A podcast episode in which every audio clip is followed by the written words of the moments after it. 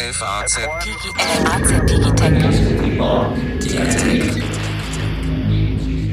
Liebe Hörerinnen und Hörer, herzlich willkommen zu einer neuen Folge unseres FAZ Digitech Podcast, in dem wir uns in jeder Woche für die interessanten Themen der Gegenwart und der Zukunft interessieren.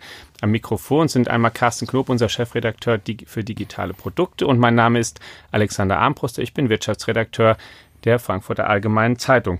Heute wollen wir über etwas sprechen, was jedes Unternehmen in Deutschland händeringend sucht, momentan aber nicht so findet, wie es das gerne möchte. Es geht um IT-Cracks, Leute, die sich gut mit Computern auskennen, die Software entwickeln können, die dabei helfen, in allen Branchen Unternehmen umzustellen auf die Erfordernisse im 21. Jahrhundert. Und da hat unsere Kollegin Nadine Bös, die unseren Teilberuf und Chance verantwortet, ein tolles Stück geschrieben, gerade in der Zeitung, mit Zahlen, die die Bundesagentur für Arbeit extra für Sie einmal zusammengestellt hat.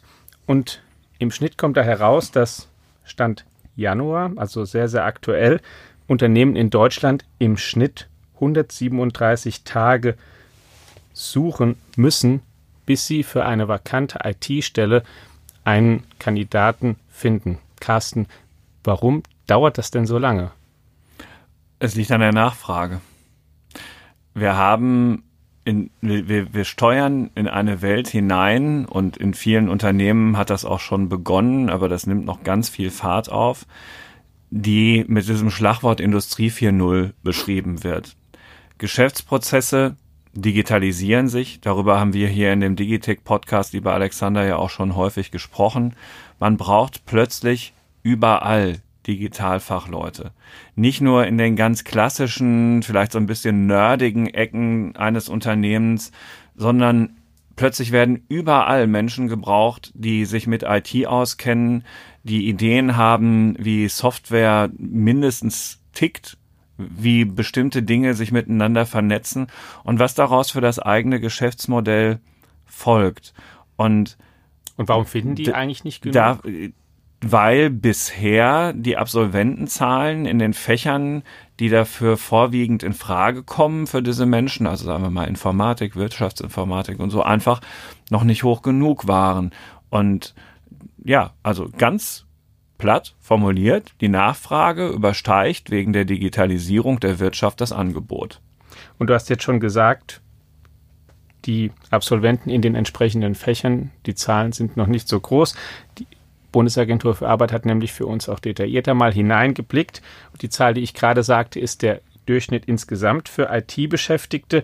Wenn man für, wenn man jemanden sucht, der einen Masterabschluss hat oder eine höhere akademische Qualifikation noch in dem Bereich, dann suchen die Unternehmen schon 196 Tage im Schnitt, also zwei Drittel eines Jahres um eine Stelle überhaupt wieder zu besetzen, was ja eigentlich auch ein Riesenproblem ist, wenn man so eine Stelle offen hat. Denn wer macht denn eigentlich in der Zeit dann die Arbeit? Geht das überhaupt so einfach, dass so eine Stelle so lange offen bleiben kann? Naja, also äh, es geht ja irgendwie immer weiter, weil die notdürftigsten Dinge von Kolleginnen und Kollegen abgedeckt werden können, aber man kommt halt nicht voran.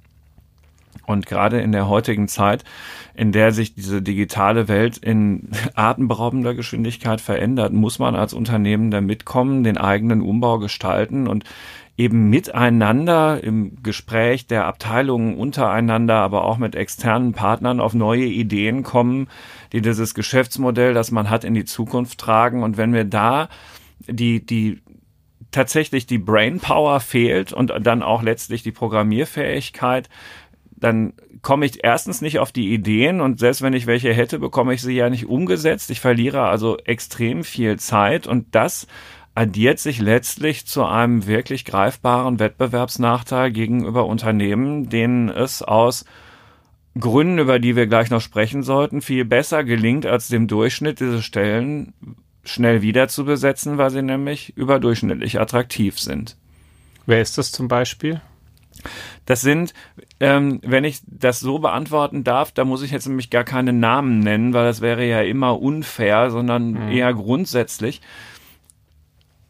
Was immer noch viel zu häufig übersehen wird, ist, dass die jungen Leute, die sich heute für Stellen interessieren und ganz viele angeboten bekommen, viele Möglichkeiten haben, sich über den Ruf des Arbeitgebers zu informieren. In diversen Portalen im Netz gibt es Bewertungen, wo jetzige und ehemalige Arbeitnehmer etwas zu ihrem eigenen Arbeitgeber schreiben und sagen, was da gut läuft und was da schlecht läuft. Und eine Personalabteilung, die heutzutage modern geführt ist, sollte diesen Score der da auf den verschiedenen Plattformen entsteht, bei LinkedIn zum Beispiel oder bei Xing oder wo auch immer, schon sehr genau im Auge behalten und das dann auch adressieren und gucken, dass, dass man da besser wird und einfach eine, eine bessere Personalarbeit macht für diejenigen, die schon da sind, weil das strahlt ab auf die Attraktivität als Arbeitgeber für Studierende, die kurz vor ihrem Abschluss stehen. Und um die muss man sich natürlich im Idealfall auch schon an der Uni stärker kümmern, indem man denen Gelegenheiten gibt, in das Unternehmen reinzuschnuppern, vielleicht schon spannende Projekte mit begleiten zu dürfen durch Praktika mhm. und Hospitanzen äh, und, und das auch dann professionell abwickelt. Man muss erkennen, dass sie natürlich ein konkurrenzfähiges Gehalt verdienen wollen, aber dass dieses Gehalt auch für diese ähm, jungen ähm, High Potentials wahrlich nicht alles ist. Mhm. Also das ist wahrscheinlich auch noch anders als in der Generation Golf. Ja, wird zumindest immer unterstellt, dass also meine Generation eigentlich jetzt immer nur am schnöden Mammon interessiert gewesen sei und eine 80-Stunden-Woche sowieso kein Problem und wir kloppen das einfach runter. Hauptsache, wir machen Karriere. Habe ich jetzt nie so gesehen. Ich, na, viele Ausnahmen bestätigen vielleicht eine Regel, aber angeblich hat sich da ja sehr, sehr viel verändert. Ähm, Freizeit ist wichtiger geworden, Spaß am Beruf ist wichtiger geworden, die Punkte, die ich eben gerade genannt habe, rund um das, was ein Arbeitgeber tun kann, ja, und einen möchte ich, wohler fühlt. Ja, und auf so. einen kann ich sozusagen auch konkret einmal eingehen mit einem Beispiel. Ich bin nämlich jetzt in dieser Tage auf einer Technikkonferenz in Berlin gewesen vom Vodafone-Institut und da war auch der Airbus-Vorstandsvorsitzende Tom Enders und hat einen fand ich auch sehr einprägsamen Satz gesagt. Der hat auch ein bisschen erzählt, natürlich, dass auch Airbus Informatiker sucht. Er sagte, wir werden auch immer natürlich Luftfahrtingenieure brauchen und so weiter. Die darf was verstehen, aber zunehmend eben auch Informatiker, gerade Informatiker, die ähm, dabei helfen, die ganzen Prozesse und alles, was sie machen, ähm, zu, zu digitalisieren und dann ähm, weiterzuentwickeln. Und eins sagt er, die Leute, die kommen, die suchen eben nicht mehr so sehr eine lebenslange Anstellung, sondern wollen für zwei bis drei Jahre einen spannenden Job haben. Also mit dieser Perspektive. Und er empfahl dann auch diese Haltung an, an, äh, als Arbeitgeber einzunehmen, dass man eben nicht denkt, da kommt jetzt jemand für immer, sondern da kommt jemand, der ähm, für eine begrenzte Zeit hier sein möchte, was Tolles machen möchte, dafür auch richtig Gas gibt, viel Leistung bringt, auch eine ordentliche Bezahlung möchte, aber ähm, dann auch vielleicht auch wieder geht und man ist auch Wanderschaft. Ne? Genau, ne? so und er macht ein bisschen Erwartungsmanagement, ja. sagte er, auch ähm, dann auch nicht enttäuscht sein, wenn das so ist, sondern das mhm. ist eben so. Es ist ganz normal. Guck mal, wenn du dir an, also die, die Zimmerleute, die, da gibt's ja immer noch welche, die so richtig dieses auf Wanderschaft sein, ja. zelebrieren, auch noch in dem alten, ähm, wahrscheinlich ist das ein Zunft, mit Kostüm oder was weiß ja. ich. Also Kostüm ist wahrscheinlich schon das falsche Wort. Ich bitte um Verzeihung, aber jeder von uns hat ja so einen wandernden Zimmermann auch schon mal gesehen und äh, da, da, da weiß man ja aus Alters her, dass die dann eben bei anderen Meistern vorher auch noch viel gelernt haben. Köche sind in der Regel auch sehr, sehr viel unterwegs, immer gewesen, um von anderen Köchen äh, Handgriffe und Rezepte und Zubereitungen äh, zu erlernen und, und daraus dann wieder eigene Schlüsse für ihre eigenen Kreationen zu erzielen. Und das ist ganz interessant, dass durch diese neue Entwicklung der Arbeitswelt das, was sich in einigen wenigen Berufen die ganze Zeit über Jahrhunderte erhalten hat, sich wieder ausdehnt. In ganz, ganz moderne, neu entstehende Berufe Menschen, mhm. die was programmieren. Das nur so als Randbemerkung, für, das müsste man auch noch mal genauer analysieren. Weil damals auch vielleicht bei denen, die du nanntest jetzt auch, weil sie müssen, natürlich auch um bestimmte Fähigkeiten zu bekommen. Ja. Und jetzt ist es wahrscheinlich auch mehr ein Wollen, ne? In, genau. Weil jetzt, wenn ich zum Beispiel den ja. Enders richtig verstanden habe, der hätte auch nichts dagegen, wenn bei ihm jemand ganz lange bleiben möchte von vornherein.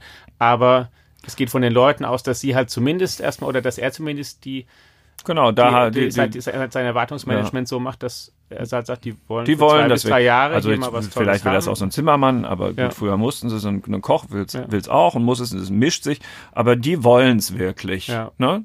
Und, und halt, dann haben sie da was gelernt und gesehen, was das Unternehmen bieten kann und was sie da dazu lernen konnten und dann, ja, ist es vielleicht mal interessant, eine Stelle im, vielleicht auch im Ausland, in den USA zu übernehmen oder in einem anderen Land dann wieder zurückzukehren.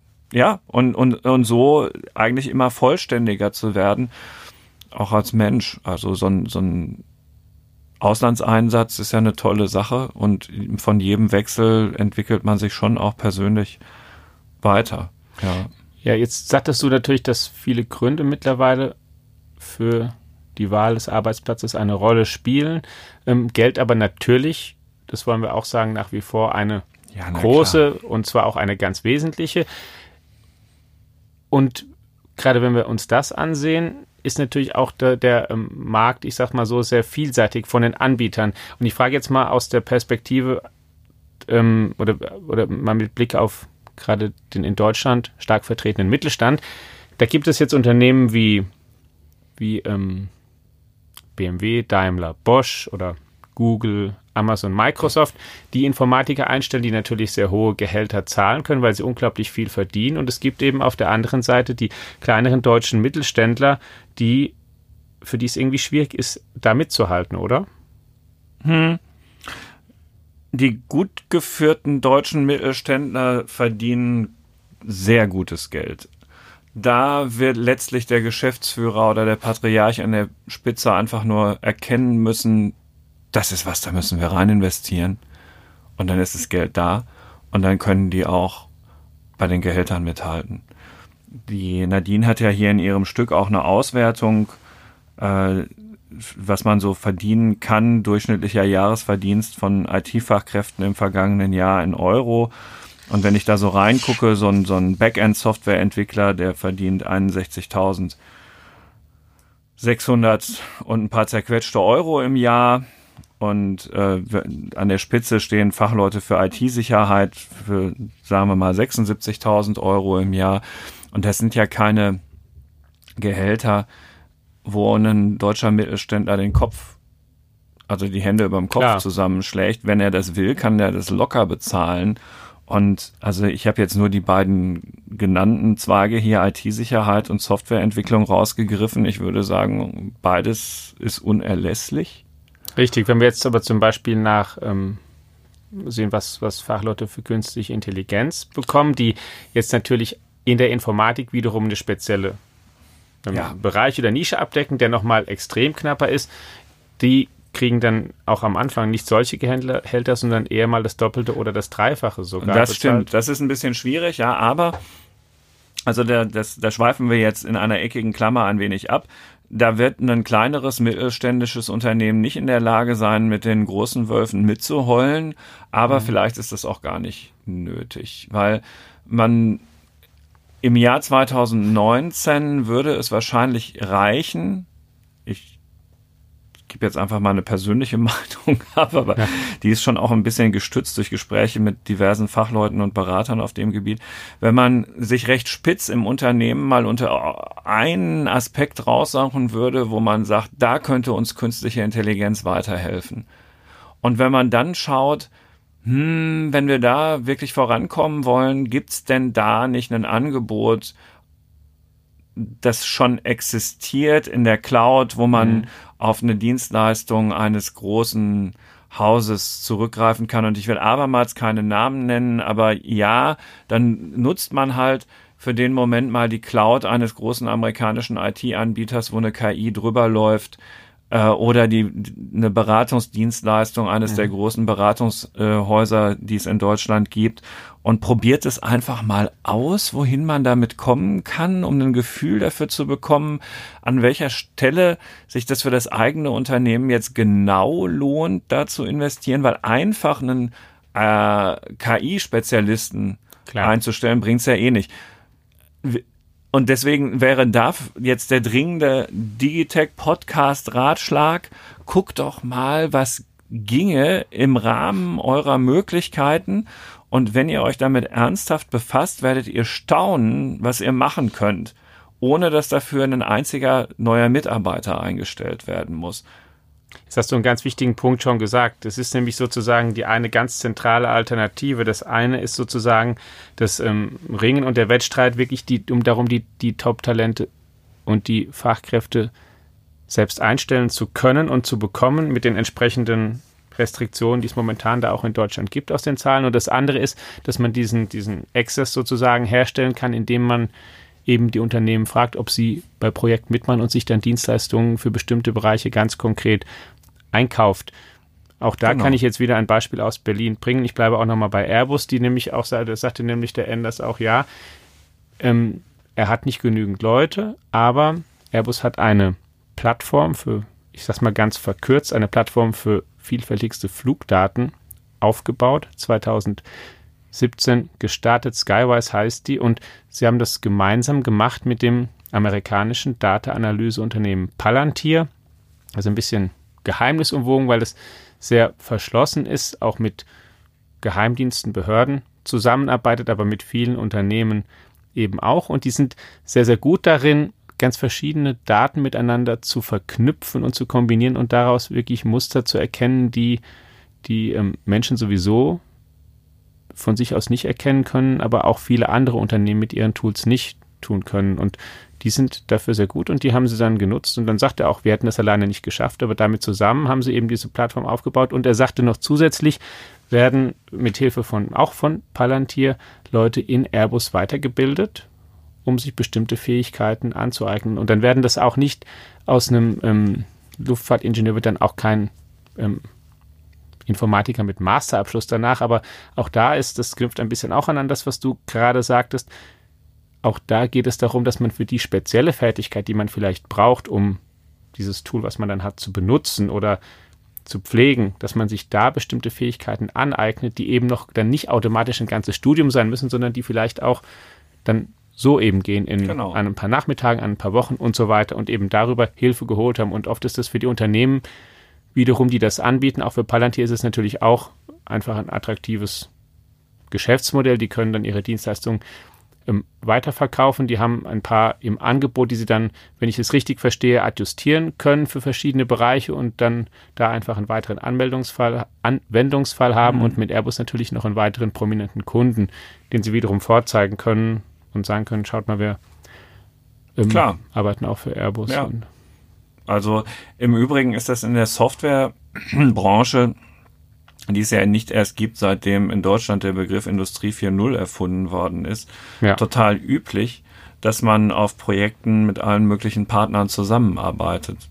Also da werden auch Konkurrenten in einem bestimmten Projekt plötzlich zu guten Freunden, weil sie nämlich bei ihrem Kunden das gewünschte Ergebnis zu erzielen haben. Eine vollkommen normale, äh, eingeübte äh, Vorgehensweise in der IT. Und ja. das wird dann jetzt halt auf mehr Bereiche übertragen und das sollte schon funktionieren.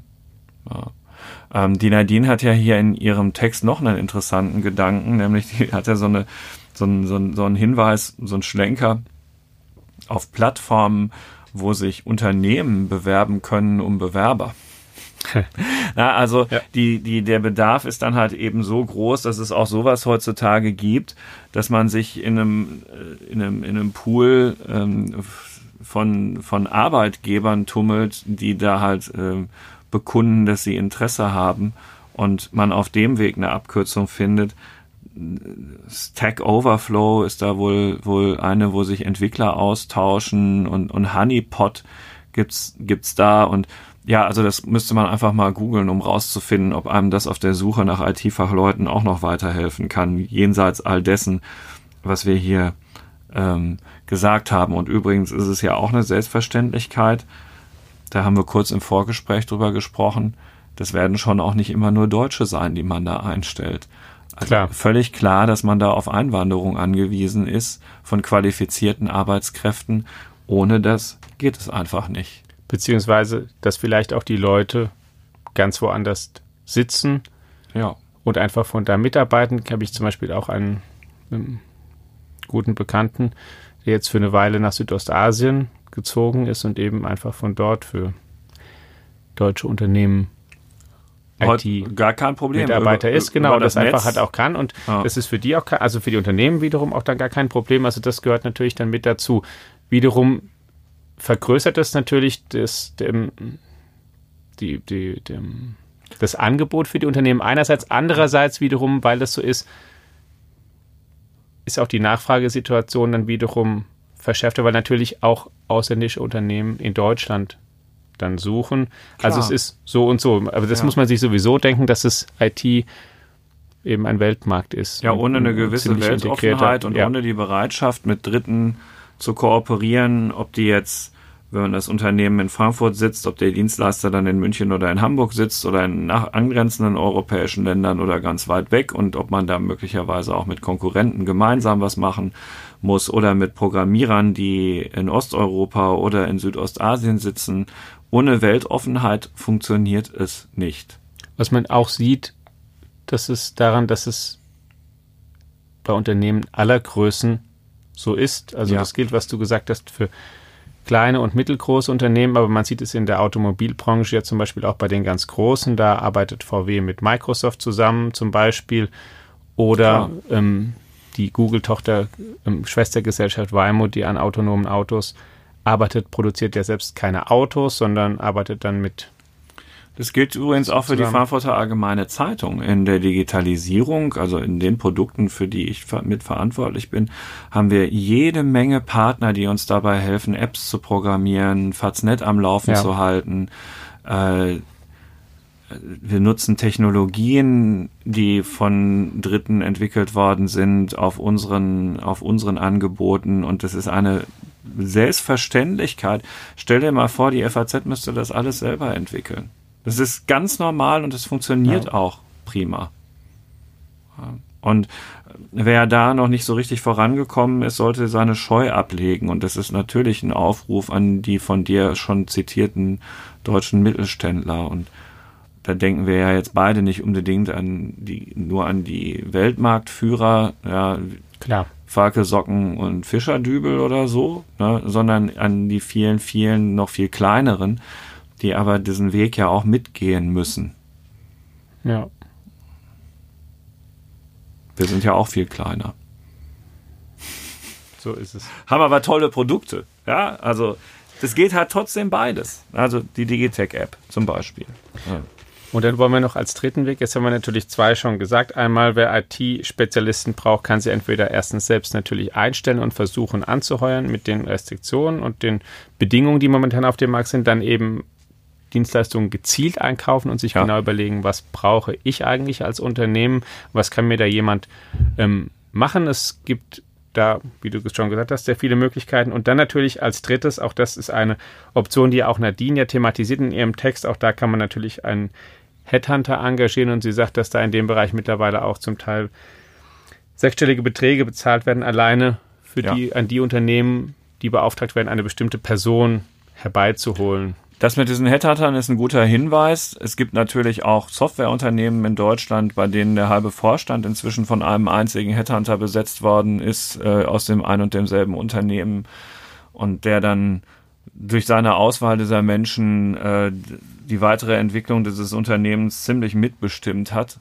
aber auch auf anderen Ebenen bis hin zu ja. Einstiegsebenen ist es inzwischen vollkommen normal, auf die Hilfe solcher Menschen zurückzugreifen. Und wenn das Gute sind, dann hilft das auch beiden Seiten. Dann kommt, bekommt das Unternehmen einen passenderen Mitarbeiter und der Mitarbeiter bekommt einen Job, der besser zu ihm passt. Und auch vielleicht sogar noch einen Betreuer, der ihn ein bisschen durchs Berufsleben begleitet, weil das natürlich ein Asset ist für so einen Headhunter. Ne? Also wenn du ja. jemanden, ne, du hast ja beschrieben, die Wanderschaft ja. und je häufiger die wechseln und angenommen, es ist immer ein Headhunter in dieser Kette mit eingeschaltet, dann Weil die, die wechseln, vielleicht auch keine Lust haben auf die Bürokratie, die damit verbunden dann verdient ist und auf das Suchen. Derjenige, der, der, der den da vermittelt, diesen Rising Star, damit nur einen Haufen Geld.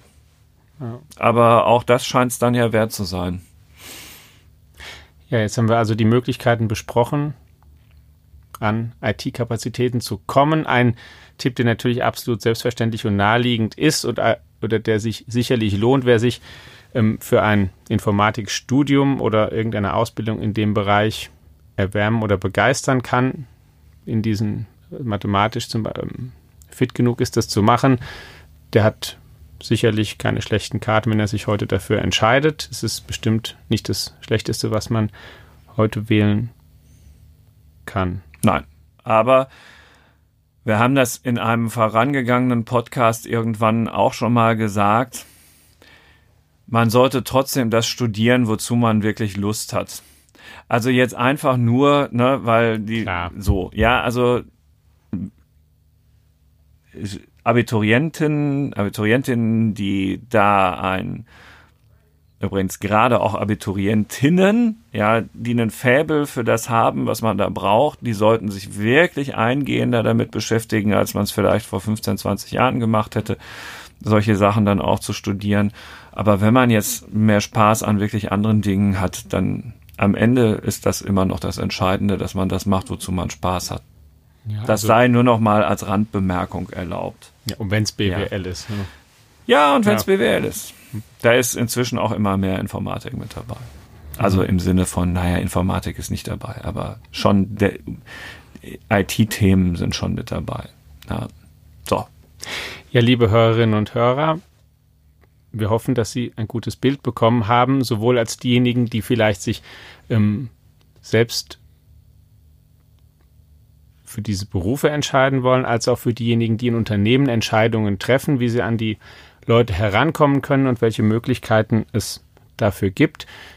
Wenn Sie sich breiter informieren wollen, dann empfehlen wir Ihnen sehr alle digitalen Produkte, die auch ständig weiterentwickelt werden, der FAZ, unsere Digitech-App natürlich, zu der dieser Podcast auch mit dazugehört, dann unser F Plus Angebot und die anderen digitalen Angebote, die FAZ-Seite und so weiter und natürlich auch unsere analogen Produkte, die Tageszeitung, die Sonntagszeitung und die FAZ-Woche.